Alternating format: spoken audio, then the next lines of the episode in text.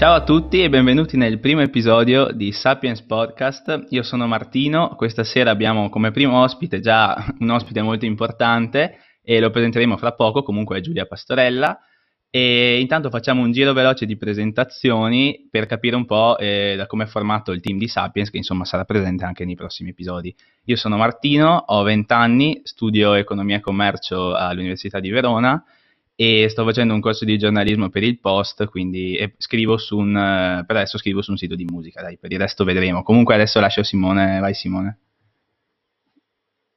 Grazie Martino, allora io appunto sono Simone, laureato in, in scienze dell'educazione di recente in lockdown e niente, lavoro come educatore insomma per il comune, lavoro, lavoro come educatore da qualche anno e nulla, sono molto interessato di politica, attualità, politica internazionale, quindi sono, sono tutte cose che mi interessano. Quindi passo la parola adesso a Erika. Grazie Simone, io sono Erika, ho 25 anni, mi sono laureata in Scienze Politiche, Relazioni Internazionali e Diritti Umani all'Università di Padova e adesso sto proseguendo per la magistrale in Relazioni Internazionali e Diplomazia e niente, sono anche io appassionata ai temi di attualità e da pochi mesi sono anche riuscita ad entrare nel gruppo di volontariato di Amnesty. Passo la parola a Filippo. Ciao a tutti, sono Filippo e ho 20 anni, studio economia e commercio con Martino all'Università di Verona e sono molto contento di fare parte del progetto e insomma dai, speriamo vada tutto bene. Passo la parola a Giorgia. Ciao, io sono Giorgia, ho 20 anni e frequento la facoltà di giurisprudenza a Verona.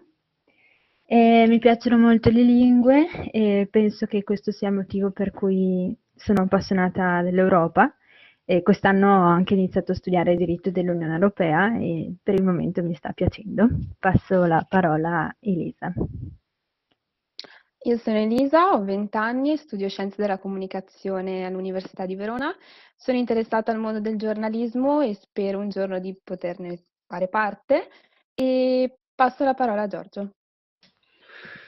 Allora, sono Giorgio Zambello, e sto studiando storia qui all'Università di Verona, meglio lettere e curriculum storico e niente, sono particolarmente interessato all'incontro di oggi perché fra i vari motivi anche, c'è anche il fatto che fra poco partirò in, eh, per un progetto Erasmus in Grecia, quindi sono super super curioso di avere un colloquio con la pastorella, la dottoressa Pastorella. ok, e dove eravamo rimasti, Martino? Allora, dai, dai tuoi, insomma, ti seguiamo molto nei tuoi interventi che fai online, eh, mi viene in mente il Cerbero, come Dashai, come ad esempio il pub del lunedì sera, e hai spesso parlato delle tue esperienze all'estero di studio. Quindi volevo chiedere un po' di presentarti tu ai nostri, ai nostri ascoltatori chi sei e insomma di parlarci un po' di te, di chi è Giulia Pastorella. Beh, hai fatto bene a menzionare l'estero perché sicuramente una delle cose che sento che mi caratterizza di più è il fatto di aver vissuto, studiato sì, ma anche lavorato per un totale di 17 anni all'estero. Quindi mh, sono partita all'età di 17 anni, fate voi i calcoli, per questo dicevo che sono la più anziana tra tutti voi. E, mh, in questo momento sono a Bruxelles, ma ho vissuto a Londra, a Parigi, qualche mese a Vienna, a Barcellona fatto i miei studi a Oxford, quindi un po' in giro per l'Europa, soprattutto Francia e Inghilterra. E in questo momento lavoro in consulenza, mi occupo dei clienti tech e dei loro interessi verso le istituzioni europee, quindi ciascuna azienda segue ovviamente l'andamento delle politiche europee perché eh, possono avere un impatto positivo o negativo eh, sul loro business, quindi io mi occupo di accompagnare, di affiancare le aziende nella loro interazione con le istituzioni europee. Nel frattempo, eh, avendo un sacco di tempo libero, oltre che fare podcast simpatici, ehm, mi occupo anche di, sono insomma militante nel comitato promotore di azione al partito di Calenda, dove sono responsabile per tutto quello che è innovazione e digitale, perché ho lavorato 5 anni in HP, quindi grande azienda multinazionale del tech, e prima, niente, prima stavo in università, insegnavo, facevo un dottorato, e, e così, questa sono io e quindi l'estero sì, sicuramente è un elemento importante. Sei muto? Bene, ok. E volevo chiederti, come hai ribadito tu qualche giorno fa nelle storie, mi pare ieri, di una storia di Instagram, hai detto che insomma all'europeismo eh, è necessario insomma eh, collegare una sorta di pragmatismo, perché se lo, si, diciamo, se lo si innalza pure ideale, poi si rischia di non vedere effettivamente quali sono i lati negativi o comunque cosa non va e si rischia di, cioè, come diciamo, è sbagliato eh, far solo complimenti, tra virgolette, all'Europa, cioè è importante vederne i lati negativi perché altrimenti eh, si rischia veramente di, eh, di, peggiorare la situazione in termini europeisti. Sì, non so, un po' divagato. Comunque, eh, la mia domanda è, cosa vuol dire per Giulia Pastorella europeismo? E no, fatta questa è... premessa, quindi.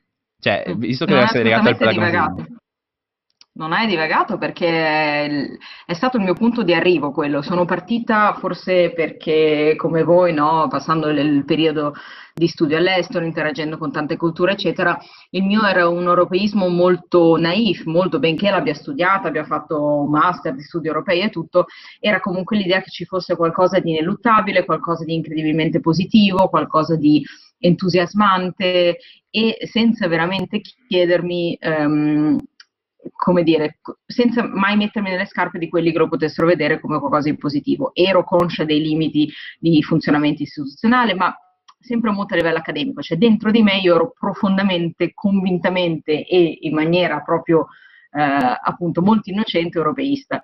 Nel momento in cui ho cominciato a fare politica, che è stata proprio a causa del, del referendum sulla Brexit che mi ha dato questa sorta di, di sveglia, ho cominciato invece a guardare all'europeismo molto più in maniera concreta, molto più grammatica, perché mi sono dovuta confrontare con persone. Nella prima elezione non tanto, prima elezione io ero candidata in circoscrizione Europa e quindi anche i leghisti, anche quelli dei 5 Stelle, per un minimo di decenza erano abbastanza europeisti perché erano tutti bene o male che si occupavano degli italiani all'estero, quindi è difficile essere davvero euroscettici quando si ha a che fare con una comunità di expat che comunque approfittano della, della, libertà di circolazione, dei diritti condivisi e tutto il resto.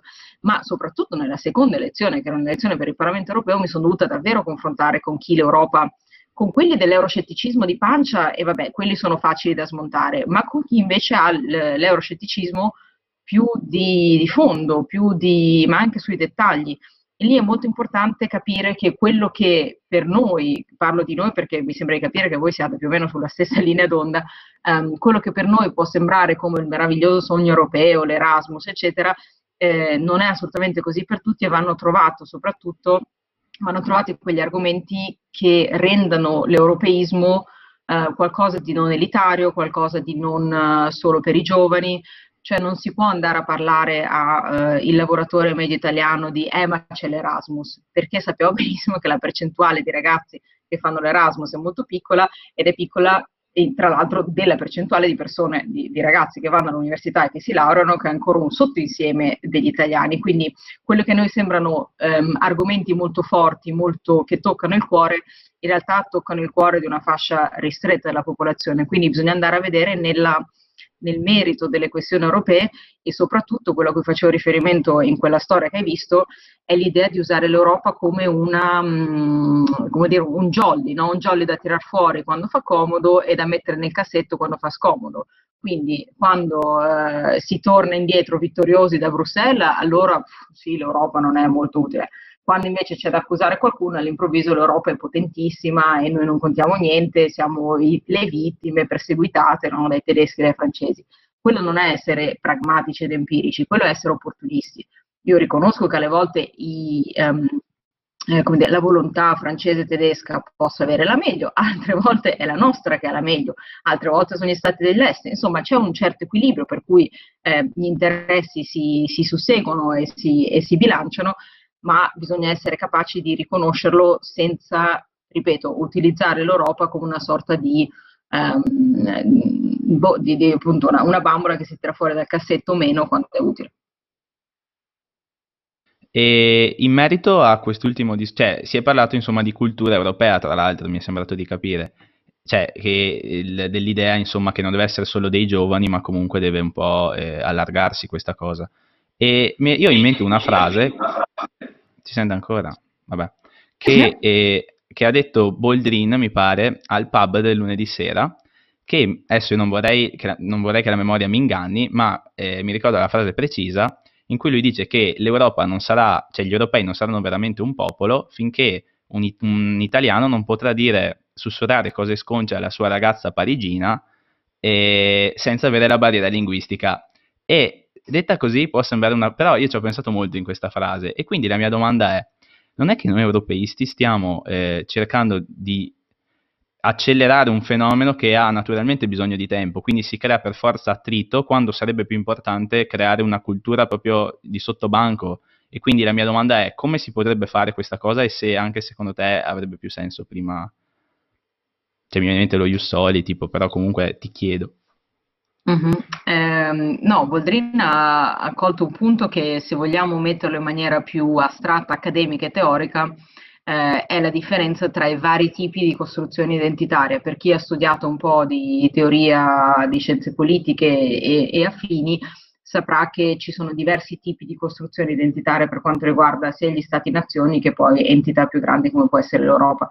C'è quella cosiddetta civica che può essere basata su um, una, un, es- un essere d'accordo su alcuni principi, soprattutto a livello legale comuni, che è un po' l'identità alla francese, cioè tutti eh, sono d'accordo sui eh, tre principi e sulla Costituzione e su una serie di leggi e così via, e poi c'è invece l'identità più basata su uh, un concetto più etnico che include anche la lingua.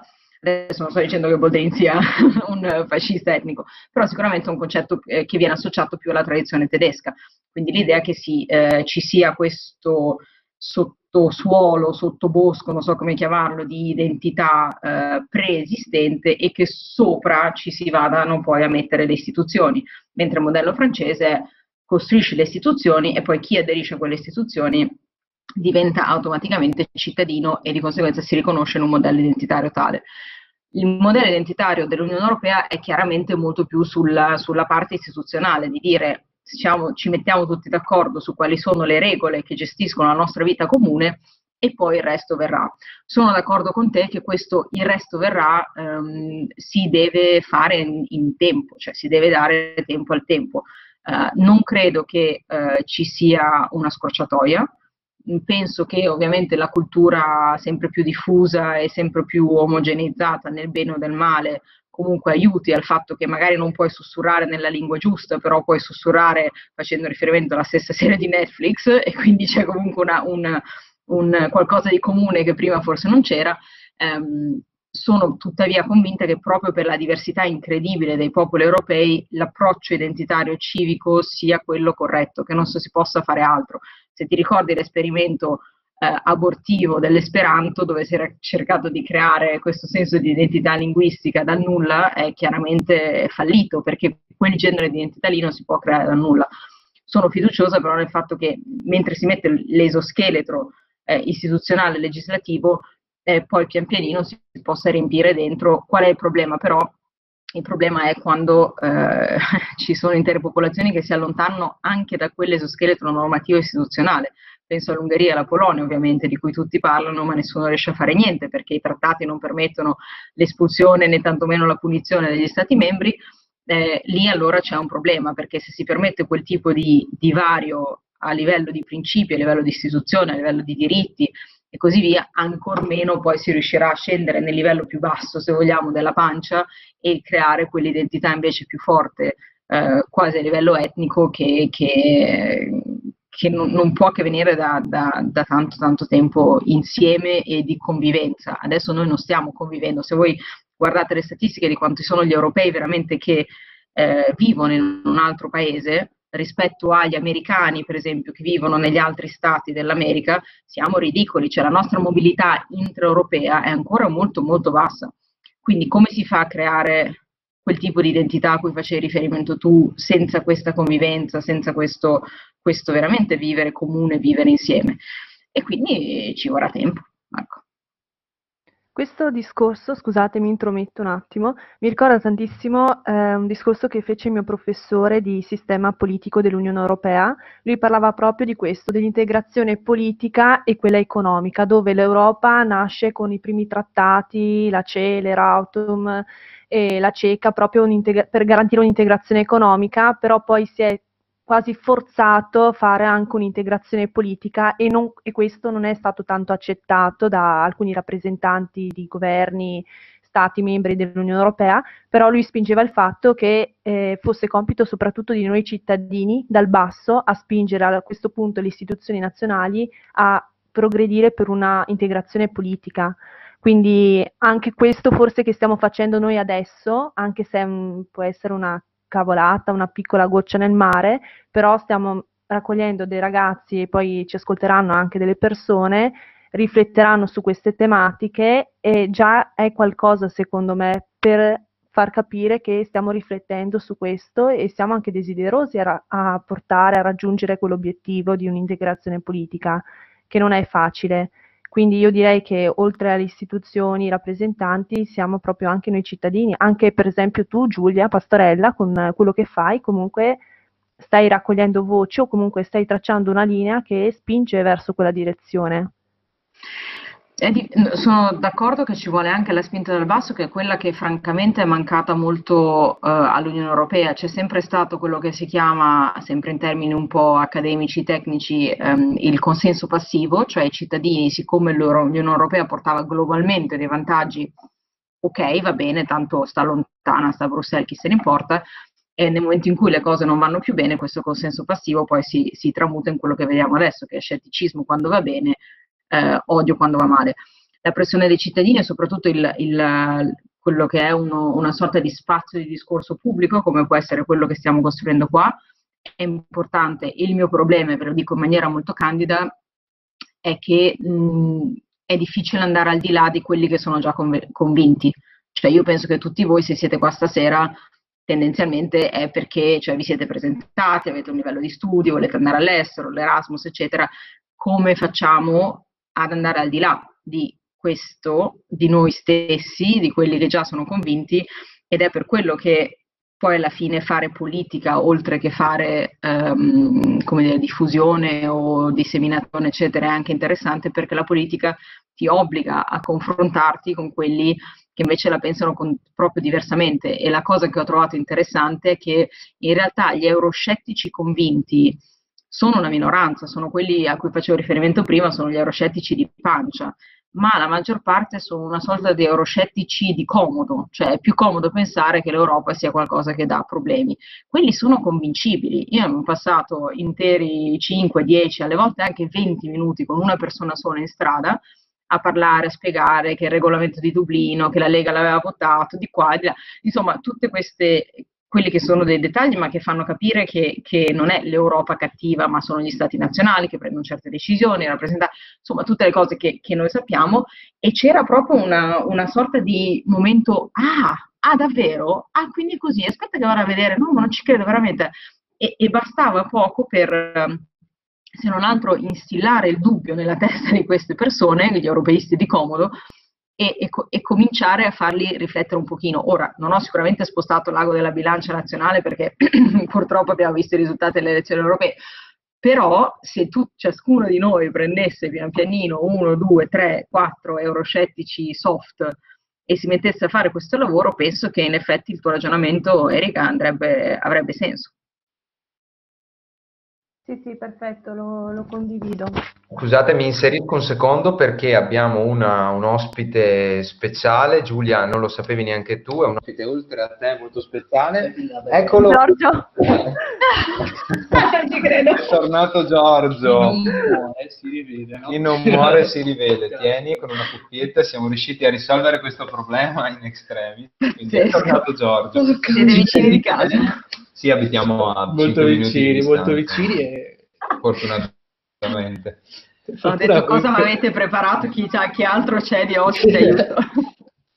Eh dai, comunque una sorpresina, era andato via, era tornato, tra l'altro si è parlato no, di... Bellissimo anche perché era nello schermo sotto e è riapparso nello schermo sotto, cioè qua come vi vedo, no, ha fatto troppo ridere. che magia.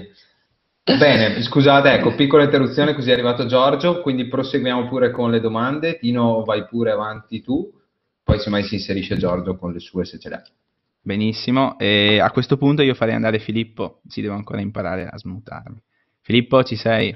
Allora, sì, eccomi qua. Ehm, avevo una domanda riguardo un argomento abbastanza caldo, nel senso che se ne parla, se ne parla sui media e soprattutto anche in ambito politico, cioè il Recovery Fund, è mhm. battezzato uh-huh. Next Generation EU, che è un tema centrale in questo momento.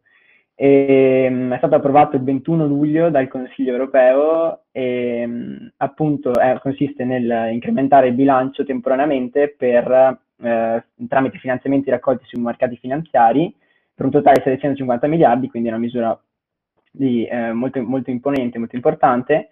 E um, fino adesso dai singoli ministeri italiani sono, sono, giunti una valanga di progetti, cioè 558 per, per la precisione.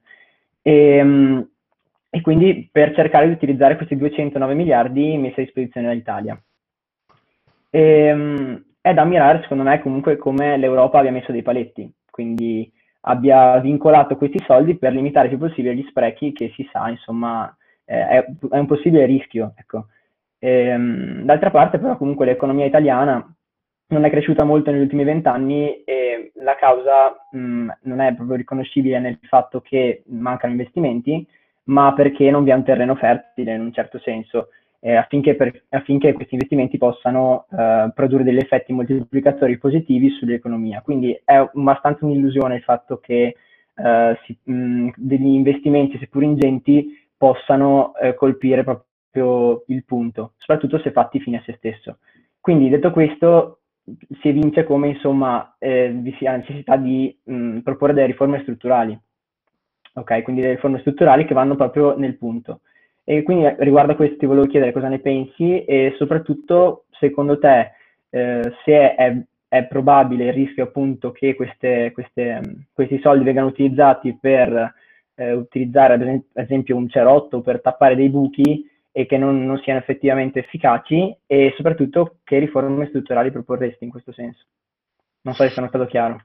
Sì, sì, sì, chiarissimo e soprattutto direi che condivido il 99% di quello che hai detto, l'unica differenza è che non le chiamerai misure cerotto, ma le chiamerai misure mazzette, che è un po' equivalente, ma un pochino più negativo, forse un pochino um, con meno, meno, politicamente corretto. Allora, il, il rischio principale, non so se avete notato, sui giornali, per qualunque cosa, il governo dice adesso che c'è il recovery fund e completate la frase con quello che volete. Sistemeremo le strade, sistemeremo gli ospedali, le scuole, gli investimenti, le infrastrutture, cioè qualunque roba, no?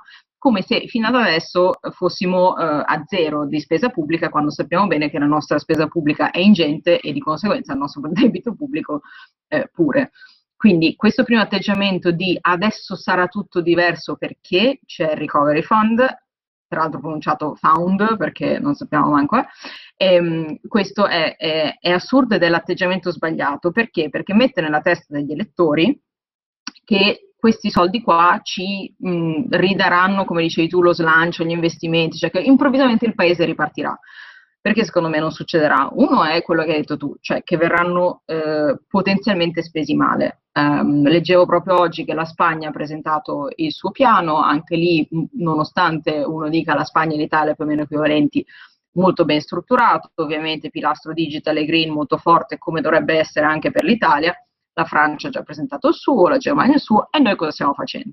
Noi abbiamo fatto la commissione, non mi ricordo manco come si chiama, quelli di Colau, Task Force, Commissione, Group, non mi ricordo, gli stati, stati generali, le task force di qua, le robe di là, siamo arrivati con una lista della spesa, tra l'altro per un ammentare superiore a quello che effettivamente c'è, e quindi già partiamo male.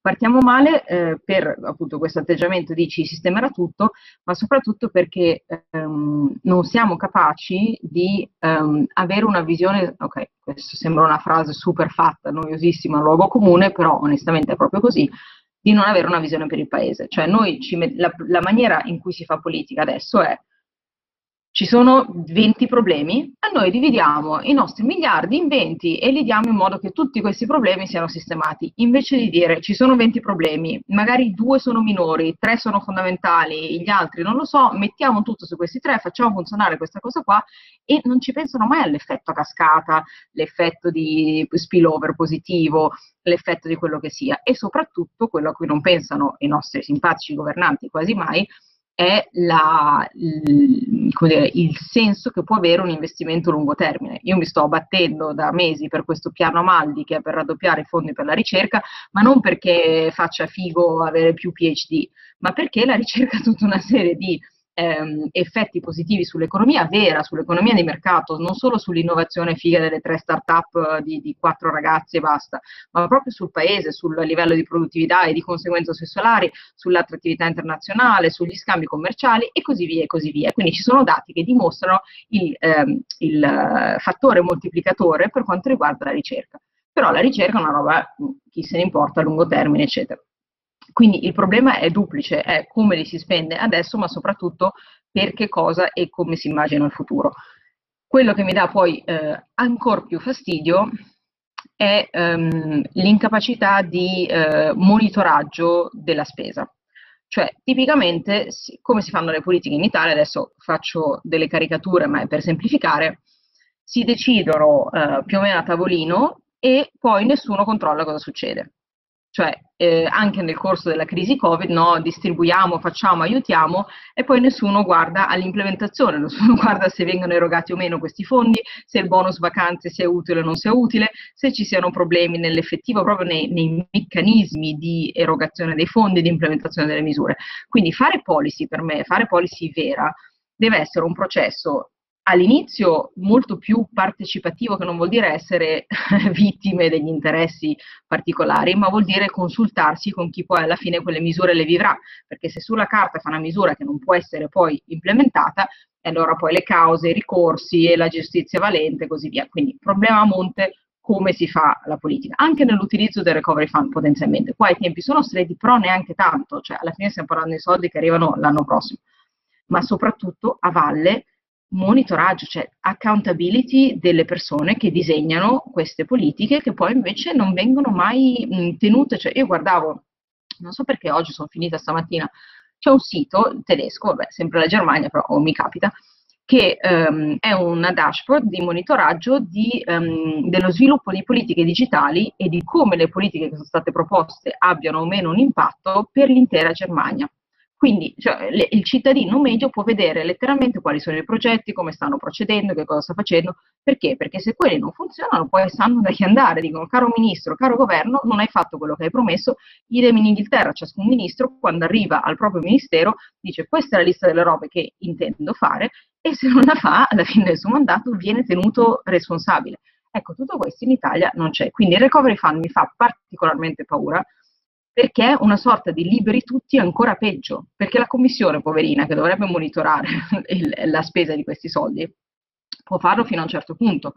E quindi la responsabilità individuale degli stati, purtroppo, visto il tipo di governo che abbiamo, visto il tipo di, um, dire, di, di, di non visione, di mancanza di visione che abbiamo, io temo che tutti questi problemi strutturali di come si fa policy diventano addirittura maggiori eh, in questa situazione in cui c'è so- troppi soldi e troppi soldi poi alla fine se non si sanno come spenderli rischiano di fare più danni che altri. Quindi sono molto molto molto eh, preoccupata francamente.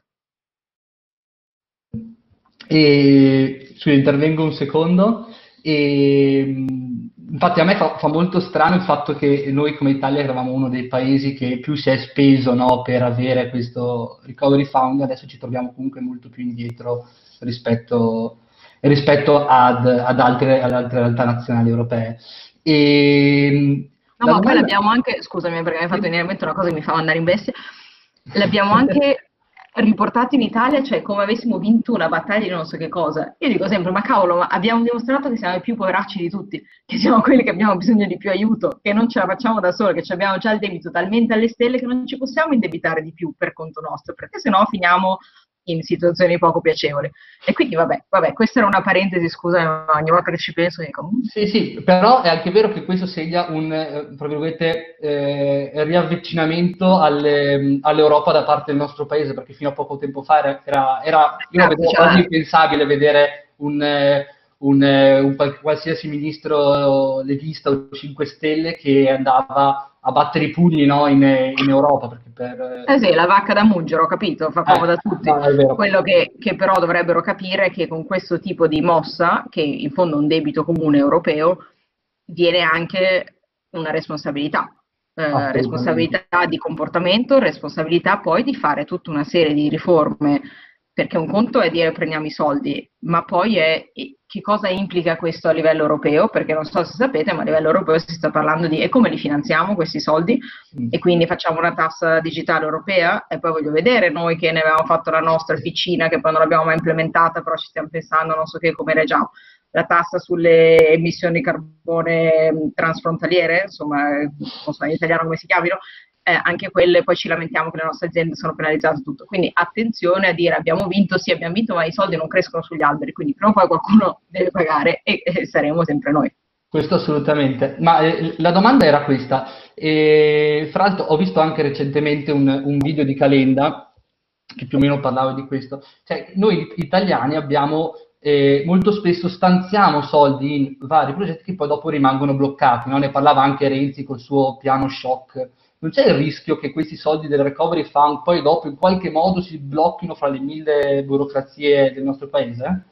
Assolutamente, quello che dicevo prima, cioè che se nessuno guarda come poi vengono implementati i progetti che eh, vengono finanziati, si rischia che non, non arrivino a chi devono arrivare. Questo è il vero problema, perché questi soldi sono per così, il rilancio, anzi la, la recovery, come si dice, la ripresa, ecco la ripresa del paese.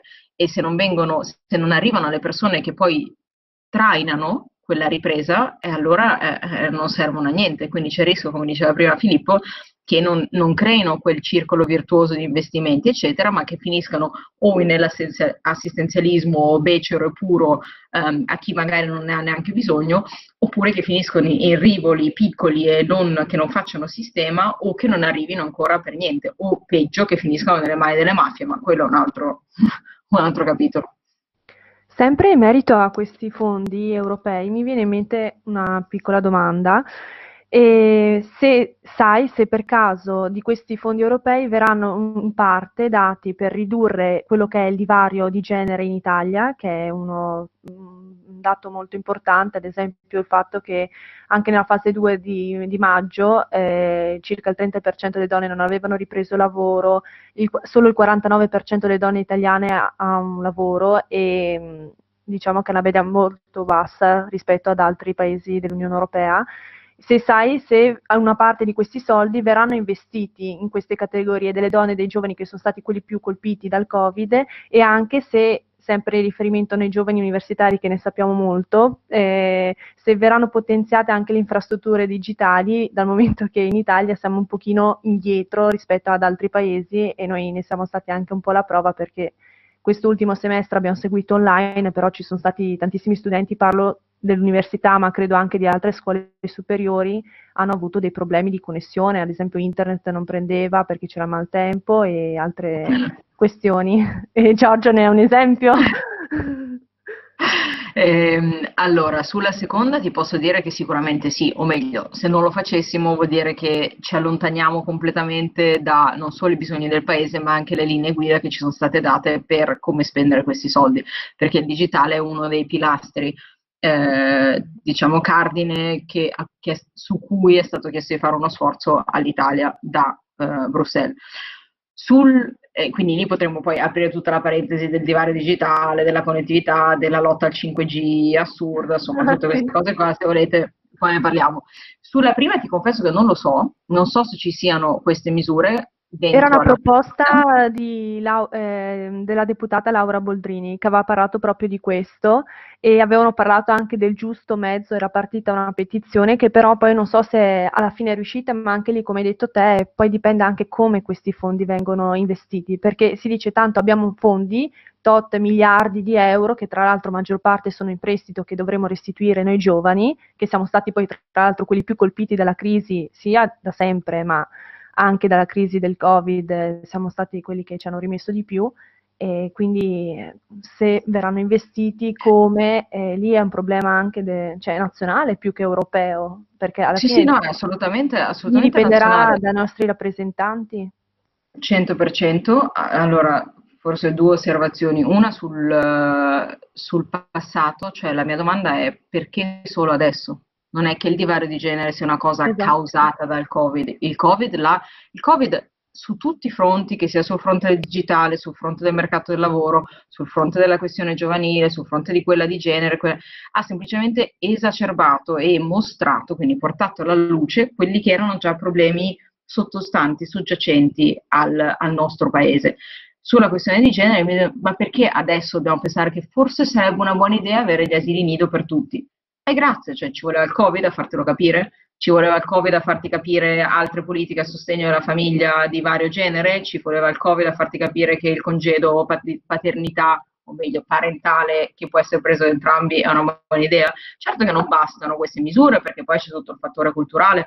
Sicuramente avrete visto anche voi, una cosa che mi ha fatto abbastanza ribrezzo, quel sondaggio che è uscito durante il lockdown, se non sbaglio, che diceva che non solo gli uomini ma anche la, maggior parte, la maggioranza delle donne sono convinte che una madre che lavora non possa educare i figli in maniera adeguata, che una madre, che una donna in realtà sotto sotto tutto quello che vuole fare bambini e stare a casa e che quelle che dicono altrimenti mentono, cioè questa è ancora la mentalità in Italia, quindi siamo, allora, quindi ricapitolando, uno, perché solo adesso, cioè meno male se si fa adesso, però si poteva fare anche prima perché il problema già esiste.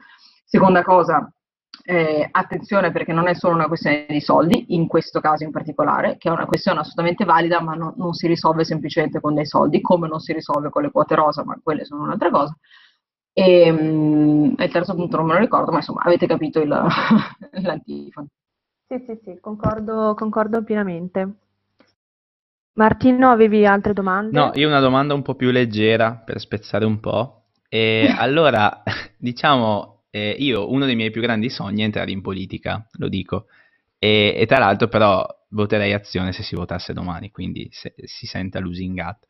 Eh, no, ero indeciso. Quindi ancora una volta del lei ti sento, ti faccio sentire un'altra cosa, ma insomma. E, e vabbè, tra l'altro, vabbè, potrà arrivarci sicuramente con delle competenze, non voglio fare il Di Maio. Ciao Luigi, so che, che guardi questo po'. Poi tra l'altro so che tu hai anche un aneddoto simpatico con, con lui. Di con Di Maio, sì, esatto. sì. Se dopo vuoi raccontarcela Fratelli di sangue, vabbè. Sì. E te l'avranno fatta tutti, però io voglio, vorrei chiedertelo comunque. Cosa consiglia un giovane che vuole entrare in politica e niente? Guarda, eh, consiglio di farsi una serie di domande in realtà, eh, perché e ne ho parlato proprio a questa scuola di politiche per giovani liberali a Ponte di Legno fatta un paio di settimane fa, perché sentivo che no, prima di preparare la mia sessione che tutti mi venivano e mi dicevano ma allora cosa devo fare, allora a che partito devo iscrivermi, allora che corsi di studio devo fare, cioè proprio oggi ho ricevuto in medio un ragazzo che mi diceva ma io sto studiando filosofia, secondo te che, che altri corsi universitari devo fare per completare la mia, la mia preparazione per entrare in politica? E a me è venuto da sorridere perché ho detto io ho fatto filosofia eppure in politica ci sono arrivata lo stesso, quindi, ehm, quindi, il mio consiglio sarebbe duplice. Uno, di non pensare che ci sia da qualche parte, non so dove, un master che ti prepari alla vita politica, perché la, la vita politica è un mix di eh, convinzioni molto importanti, perché alla fine per fare politica bisogna avere grande, un grande senso di um, purpose, quindi di, di voler raggiungere un certo obiettivo non per se stessi, ma parlo di un obiettivo per il paese, cioè di avere un, una volontà, una visione, quindi quella è una parte che non si impara a scuola, che devi averla, devi, devi sentirti dentro di voler fare una cosa di questo genere perché è una vita dura, è una vita, mm, come dire, è una vita con tante delusioni prima di arrivare a un successo, è una vita molto più complessa che una vita di azienda dove appunto fai, hai le tue competenze, entri, c'hai le tue promozioni, le tue cose, alla fine arrivi da qualche parte. Politica è molto più aleatoria, ci sono molte più questioni di personalità, sono, quindi bisogna avere una grande una grande spinta interna. Non ci sono competenze necessariamente specifiche, io ritengo, ma forse per deformazione professionale, che un'esperienza che non sia sano avere solo esperienza politica, cioè finire a fare politica direttamente da, dalla culla alla politica, perché comunque avere un'idea di come funziona il mondo, anche parziale, poi magari ti crea del, dei bias, dei problemi, però se non altro hai visto qualcosa che non sia solo la, le dinamiche di partito. E terza cosa, farti la domanda, per fare politica ci sono altre strade che i partiti. Adesso mi tiro la zappa sui piedi perché vorrei che tutti voi diventaste domani attivisti di azione, per carità, però in realtà tanti dei cambiamenti forse più forti eh, della politica o delle politiche sono state fatte magari da associazioni, magari da NGOs, magari da um, gruppi di interesse di altro genere. Quindi se per esempio tu sei qualcuno che è molto interessato a un tema, che ne so, i diritti LGBT o l'ambiente o quello che sia, alle volte paradossalmente concentrare le proprie energie ehm, su un tema specifico può essere più soddisfacente anche per chi vuole veramente cambiare le cose. Mettersi in una dinamica di partito e di conseguenza elettorale, eccetera, ha tutta un'altra serie di implicazioni che è che magari del partito ti piacciono 9 idee su 10, c'è quell'una con cui tu non sei d'accordo ed è molto difficile perché alla fine in qualche maniera te le devi far andare bene. Quindi farsi le domande se, se eh, si è interessati alla politica di partito o meno, farsi la domanda a che livello. Parlavamo prima di Unione Europea, abbiamo parlato di governo nazionale, c'è anche il livello locale sei qualcuno di radicato o sei qualcuno che ha più ambizioni di, um, come un po' ce l'ho io, di, di guardare più uh, di ampio respiro a livello europeo. Però magari la soddisfazione ti viene invece dal dire io voglio candidarmi a sindaco nel mio comune o non so che cosa, Verone, conosco un consigliere comunale di Verona molto bravo che è in azione e, e, e la sua dimensione dice a me piace quella roba lì, cioè io sono fatto per quella dimensione lì. Quindi seconda cosa la dimensione. Terza roba è la politica si fa in prima linea e nelle retrovie, cioè ci sono quelli che sono bravissimi a eh, disegnare politiche, ad avere le idee, immaginare, a, come dire, ad essere dei tecnici, ma in senso buono, dei tecnici, cioè di quelli che creano la politica, e ci sono quelli invece che sono più fatti per la prima linea, per eh, non solo i selfie e i sorrisi, ma anche gli insulti, ma anche i dibattiti, ma anche eh, una vita costantemente a pensare che cosa devo fare, che cosa devo dire, perché sei sempre sotto i, i riflettori. Questi sono un po' gli aspetti che io incoraggerei le persone, i ragazzi o anche gli adulti, perché alla fine è uguale, a considerare perché sono vivi no?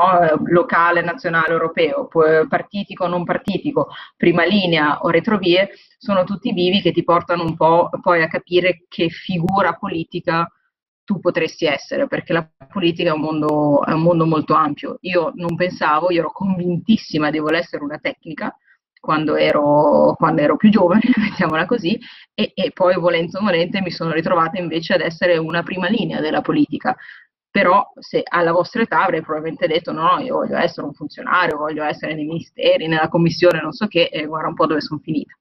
Quindi ragionateci. E una, volevo chiederle una curiosità rispetto... Chiederti, scusami, Giulia, arrivato. puoi chiudere quando vuoi dopo questa cosa. Eh? Al prossimo lei puoi chiudere quando vuoi. Io sono appena arrivato, basta. No, si è perso tutto il discorso di cultura. E... No, volevo chiederti cosa pensavi dell'esperienza, della proposta eh, di Volt alle ultime, alle ultime europee, se questo partito pan-europeo può essere il futuro del, dell'Europa oppure se è una cosa che è ancora troppo, troppo acerba, troppo immatura. Allora, io genuinamente penso che la loro sia un'idea geniale, cioè che sia un'idea fantastica, mi piace il concetto, mi piace ehm, l'idea e, e, tutto il resto. Um, tutto il resto no, non è vero, mi piace l'idea, mi piace il concetto, talvolta nell'implementazione hanno avuto delle intuizioni molto giuste, la fase partecipativa, um, questa corrispondenza, questi vari livelli, quindi credo che a livello organizzativo abbiano veramente fatto un ottimo lavoro. Il problema è che non è venuta fuori, e non so in realtà quale sia stato il problema, quello che ho percepito io è che non fossero abbastanza ehm, radicati poi sul territorio, ma non parlo solo di attivismo perché sono ragazzi super attivi e super là fuori, ma che proprio perché avevano questa ispirazione europea da il, um, l'elettore medio locale fossero percepiti come molto lontani, come dire, ah, ma allora tu fai quindi gli interessi, sempre per l'idea del campanilismo, fai gli interessi degli italiani o fai gli interessi dei tedeschi perché, o dei francesi perché i tuoi fondatori sono anche francesi, tedeschi, non so che. Um, quindi un'idea fantastica, tra l'altro li conosco bene, anche il presidente attuale, tutto, li ammiro moltissimo, facciamo sempre eventi insieme e tendenzialmente sulle posizioni ci troviamo molto vicini, ehm, credo che non, forse non siano riusciti a trovare questo, perché è difficilissimo, cioè lo ammettono, hanno scelto una via molto difficile, quel um, combinare il, le, le, ambizioni, il respiro e anche proprio la mentalità, anche loro europea, a una realtà più locale, di conseguenza di restare un po'... Um, mi ricordo questo mio amico cattivissimo uh, che è uscito da un, un, evento, io prima stavo in Più Europa no, qualche tempo fa, e quindi è uscito da un evento di Volt, è venuto da me e mi ha detto guarda, se Più Europa è la bolla, Volt è lo champagne, come dire, tante, addirittura ancora di più bolla. Uh, io non credo che fosse un giudizio ragionato, era semplicemente che lì a Bruxelles forse ha trovato delle persone così, però sicuramente un pochino l'effetto, l'effetto ci piace l'Erasmus e quindi viva l'Europa, adesso semplifico, è un po' quello che è passato, che è un peccato perché so benissimo che il loro programma è complessissimo, che sono molto articolati e tutto quanto, ma quello che veniva fuori è siamo ragazzi a cui è piaciuto andare in giro per l'Europa e quindi l'Europa va bene. Sì, ma infatti io di questa, questa realtà qui eh, l'ho sentita sì, poco radicata, io l'ho sentito parlare una volta da Shai su Breaking Italy, e so che sei andata anche, anche tu, e poi fine. E quindi era un'idea bellissima, però non è riuscita in qualche modo ad arrivare, ad attecchire ci sono stati sui territori, io l'ho incontrato in varie occasioni quando seguivo non necessariamente la mia campagna elettorale, ma anche altre campagne elettorali più locali, a dove ero finita, a Modena mi pare, o non so dove, e con anche candidati validi, quindi non vuol dire che non esistono sul territorio, ma è difficile per loro mantenere questo aspetto europeo e al contempo essere credibili. Poi sì, io ritengo che siano competentissimi e preferirei sempre qualcuno eh, con anche un occhio a cosa fa l'Europa, perché anche a livello locale quello che succede negli altri paesi è comunque utile da sapere, comunque utile da confrontare, fare un paragone e, e seguire un po' le dinamiche europee. Non so quanto poi possa sfondare una cosa così per, per come siamo messi adesso in Italia. Ok, ok, ok, ok. Guardi, guarda, guarda.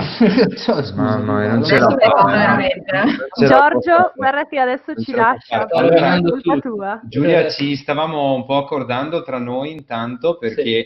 ci siamo anche resi conto che ormai sono le 10 e un quarto e giustamente tu vorrai anche andare a letto una certa. Quindi a volevamo... finire un certo libro che non diciamo quale. Esatto, a finire anche un certo libro, una lettura della buonanotte.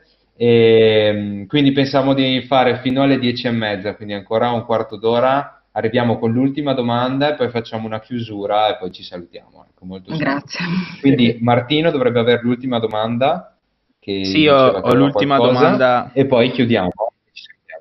Dai, farò velocissimo, prometto.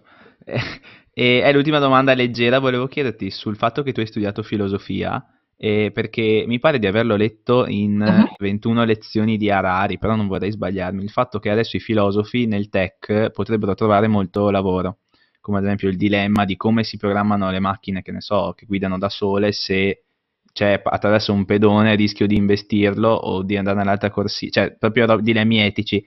E quindi ho trovato questo libro, cioè questo, questo, spunto sul fatto appunto che la filosofia possa effettivamente essere applicata. Poi mi pare che tu avessi spiegato di come all'estero sia molto vista meglio la laurea in filosofia rispetto a qui. E quindi, boh, quest'ultima domandina veloce su questo tema, se volevi dirci qualcosa. Correggimi se... Volentieri, è un tema... No, no, no, è un tema molto molto carino anche perché a parte l'email di stamattina, ma devo dire che so, i filosofi sembrano essere quelli che mi scrivono di più, domandandomi ma avrò un futuro, ma secondo te ho fatto male, ma appunto posso entrare in politica avendo fatto filosofia, ma che cosa posso fare, eccetera, eccetera. Quindi chiaramente è un popolo di tormentati, questo è poco ma sicuro. Um, sulla filosofia, il tech, allora forse la prendo la seconda domanda prima, ehm, non è che fosse più valorizzata la laurea in filosofia in Inghilterra, è che si riesce ad astrarre di più eh, le competenze dalle conoscenze, cioè si arriva sul mondo del lavoro e il datore di lavoro cerca di capire che tipo di persona tu sia, quanto rapido sia la tua capacità di apprendimento, eccetera, eccetera, non importa se hai studiato più Socrate o hai studiato più, non so che storia come Erika, no? Stai facendo... no, non mi ricordo più chi faceva storia. Scusami. Giorgio, Giusto, giusto. Eh, insomma, è più un'idea di tanto quello che ti insegna all'università, tendenzialmente, a parte le materie scientifiche, è poco utile in azienda, nessuno in azienda ti insegna veramente come fare le cose e, e quindi tanto vale che eh, si, l'azienda si prenda carico di farti la formazione, poi quella proprio pratica su cosa devi fare e, eh, e, quindi si permettono anche di prendere persone che abbiano fatto filosofia, che abbiano fatto storia, che abbiano fatto lettere classiche, che abbiano fatto lettere moderne o quello che sia. Quindi l- il mio riferimento era al di là della filosofia a un metodo e un rapporto università-mondo del lavoro che è più fluido, che è più, ehm, che è più flessibile, che è di conseguenza anche più semplice dire io studio quello che mi piace tanto poi in qualche maniera il lavoro lo trovo, cosa che invece i nostri studenti di filosofia in Italia non fanno, non si sentono, si sentono molto, molto in pericolo, molto in dubbio, molto in forse e soprattutto molto poco valorizzati, cioè al massimo finisco a fare il bibliotecario. Ecco, non è così. Um, sulla filosofia e l'etica, o meglio, sulla filosofia, il tech e in particolare l'etica del tech, sicuramente non so se vorrei un filosofo necessariamente a gestire o a dire come scrivere un algoritmo di una macchina che si guida da sola, semplicemente perché i filosofi sono come i politici, cioè hanno i partiti quasi, hanno quelli che dicono che l'etica deve essere conseguenzialista, c'è quello che ti prende Kant, c'è quello che ti prende... Quindi ciascuno ha un po' la sua, uh, la sua scuola di pensiero e non è che metti due filosofi in una stanza, sicuramente saranno in disaccordo su chi deve investire l'auto, è utile però avere quel genere di riflessioni nelle, nelle scelte, ma poi le scelte sono, sono, più quasi a livello societale che veramente a livello filosofico. Um, nel tech quello che diventa sempre più necessario, io credo, poi è una visione mia personale, più che la, la filosofia è proprio l'aspetto umano, cioè di, di passare a... Um, un'interpretazione del ruolo del tech che è sì, bisogna fare profitto, ma bisogna fare profitto con un minimo di rispetto per l'utente eh, che utilizza questa tecnologia. E in quel senso sicuramente i filosofi hanno molta, molta attenzione a questo aspetto qua e hanno molta sensibilità, ma non sono gli unici, ci sono sempre più sociologi che lavorano nel mondo delle tecnologie, ci sono sempre più eh, insomma, altre, altri psicologi, un sacco, ehm, altre, altre, professionalità che sono utili proprio per, ed è anche un po' il modello europeo, cioè se noi guardiamo i modelli di tecnologia statunitensi, cinesi, europeo, quello europeo si caratterizza proprio per questo per questa attenzione, loro lo chiamano lo, um, la tecnologia umano-centrica, un po' questa è l'idea de- che l'Europa vuole sviluppare un modello proprio che sia rispettoso non solo della privacy, eccetera, ma eh, proprio del, um, della vita umana in senso più ampio, cosa che invece in Cina, vabbè, non si fa perché in Cina la democrazia è un optional e negli Stati Uniti si fa meno perché l'idea è profitto, profitto, profitto. In Europa si cerca di combinare il profitto con, eh, con questi altri aspetti qua. Quindi io penso che come conclusione il tech non è che abbia bisogno necessariamente di filosofi, ma ha bisogno di tutte quelle professionalità che um, che interpretino e che, che, siano capaci di concepire il tech nella società. Faccio un esempio molto banale, perché Immuni non funziona e non viene scaricata, non è certo perché la tecnologia è sbagliata, la tecnologia è giusta, può non essere perfetta, ma è il meglio che abbiamo. È perché chi ha studiato, anzi chi non ha studiato come annunciare questa cosa, come presentarla e quindi mancavano proprio gli psicologi della società che non hanno capito come bisognava introdurre questo genere di soluzione, perché hanno sbagliato tutto. Prima hanno detto che era la soluzione a tutti i mali, poi hanno detto che c'era problemi dei dati, poi hanno detto che era in mano agli americani. Hanno fatto un tale patatrack che hanno sbagliato proprio l'approccio all'utilizzo di questa tecnologia in un contesto di crisi, di emergenza, eccetera. Quindi quello che serve al mondo tech non sono più inge- anche più ingegneri che facciano gli algoritmi, eccetera, ma anche tutto quell'attorno che serve a rendere la tecnologia utilizzabile e in questo caso di Immuni anche utilizzata, perché al momento viene poco utilizzata. Quindi... Grazie. Vai Erika, no, no, sì, sì, no, non era una domanda, quindi vuol dire che chi fa un percorso di filosofia non è che, come si dice in Italia, che va solo a fare l'insegnante o farà il disoccupato, ma avrà altre possibilità di strada, di, di altri ambiti dove potrà sfruttare questa sua laurea, questa sua conoscenza. Quindi questa è una cosa la... positiva E poi io spero che prima o poi anche in Italia arriveranno le lauree doppie, nel senso magari ce ne sono già, ma quello che mi piaceva di più Sono a Oxford, dove ero io, e che la, la cosa secondo me più ambita e più pazzesca era la, la laurea in matematica e filosofia. E quelli che facevano quella laurea lì erano dei geni, cioè delle cose incredibili, perché avevano entrambi gli aspetti, era, era fantastico. E vabbè, basta. Sì, tra l'altro molto legata a matematica e filosofia anche per quel che riguarda la storia della filosofia, cosa che non viene poi sempre pensata quando uno si iscrive a filosofia, che magari si trova davanti a- alla matematica e dice, oddio, io non me l'aspettavo, però la filosofia nasce in parte anche da lì, quindi Madonna, il primo corso di logica sono arrivata eh, e mi hanno messo subito a fare logica con tutti gli schemi e cose. Ho detto, ma io ho, ho lasciato il liceo scientifico perché non volevo farla più questa cosa. Esatto, Invece, Va bene. Allora, volevo concludere io ehm, spiegando a te Giulia e agli ascoltatori che poi ascolteranno il podcast, in realtà come nasciamo? Di di solito le presentazioni si fanno all'inizio, noi la facciamo alla fine, molto veloce, e semplicemente appunto ne abbiamo parlato anche durante questa chiacchierata, giovani eh, che vogliono investire loro stessi nella politica, nella cittadinanza attiva. Noi siamo una piccolissima rappresentanza ovviamente di, di questo gruppo, però il, l- l'idea è nata da un progetto fatto dalle politiche sociali del comune di Bussolengo, nel quale eh, sì, nella maggior parte di noi, quasi tutti noi abitiamo, e che ha eh, sostanzialmente finanziato questo progetto insieme al CSV di Verona, che adesso mi sfugge la- il centro per il volontariato, mi sembra adesso mi sfugge proprio l'acronimo, eh, di, di Verona, che quindi ha finanziato questo progetto, questa serie di incontri tra giovani del territorio di Bussolengo, che insieme a esperti e formatori hanno fatto un percorso di una decina di, di incontri sul tema cittadinanza attiva, quindi come essere dei giovani attivi all'interno del territorio per poter portare un cambiamento. Un cambiamento poteva essere anche quello di creare un podcast, un progetto dove si intervistano degli esperti su una certa tematica, che in- nel nostro caso quest'anno è l'Europa, l'anno prossimo vedremo. E, e quindi noi abbiamo, diciamo, canalizzato poi l'obiettivo di questo progetto a cui hanno preso parte molti più ragazzi e l'abbiamo appunto concretizzato rendendo questo podcast possibile. Abbiamo chiesto un, un finanziamento con un bando territoriale sempre qui della provincia di Verona, quindi la provincia di Verona molto attiva in questo. E questo bando ci è stato finanziato, insomma, e siamo arrivati alla chiacchierata di oggi con Giulia Pastorella. Quindi ringraziamo Giulia tantissimo, veramente Ah, tanto. non sapevo questa storia, è Grazie una bellissima. Pensavo Eh, fosse sì. perché durante il lockdown ne sono nati tantissimi, così come funghi, no? Tutti che si mettono a fare i podcast. Invece qua c'è dietro tutto un percorso Sì, sì. strutturato, molto interessante. Beh, complimenti.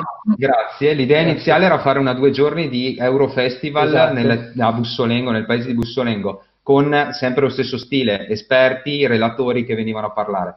Il Covid, diciamo che ci ha aiutato molto nel creare questo podcast perché abbiamo detto ok, vogliamo mantenere l'obiettivo della chiacchierata con gli esperti, le interviste.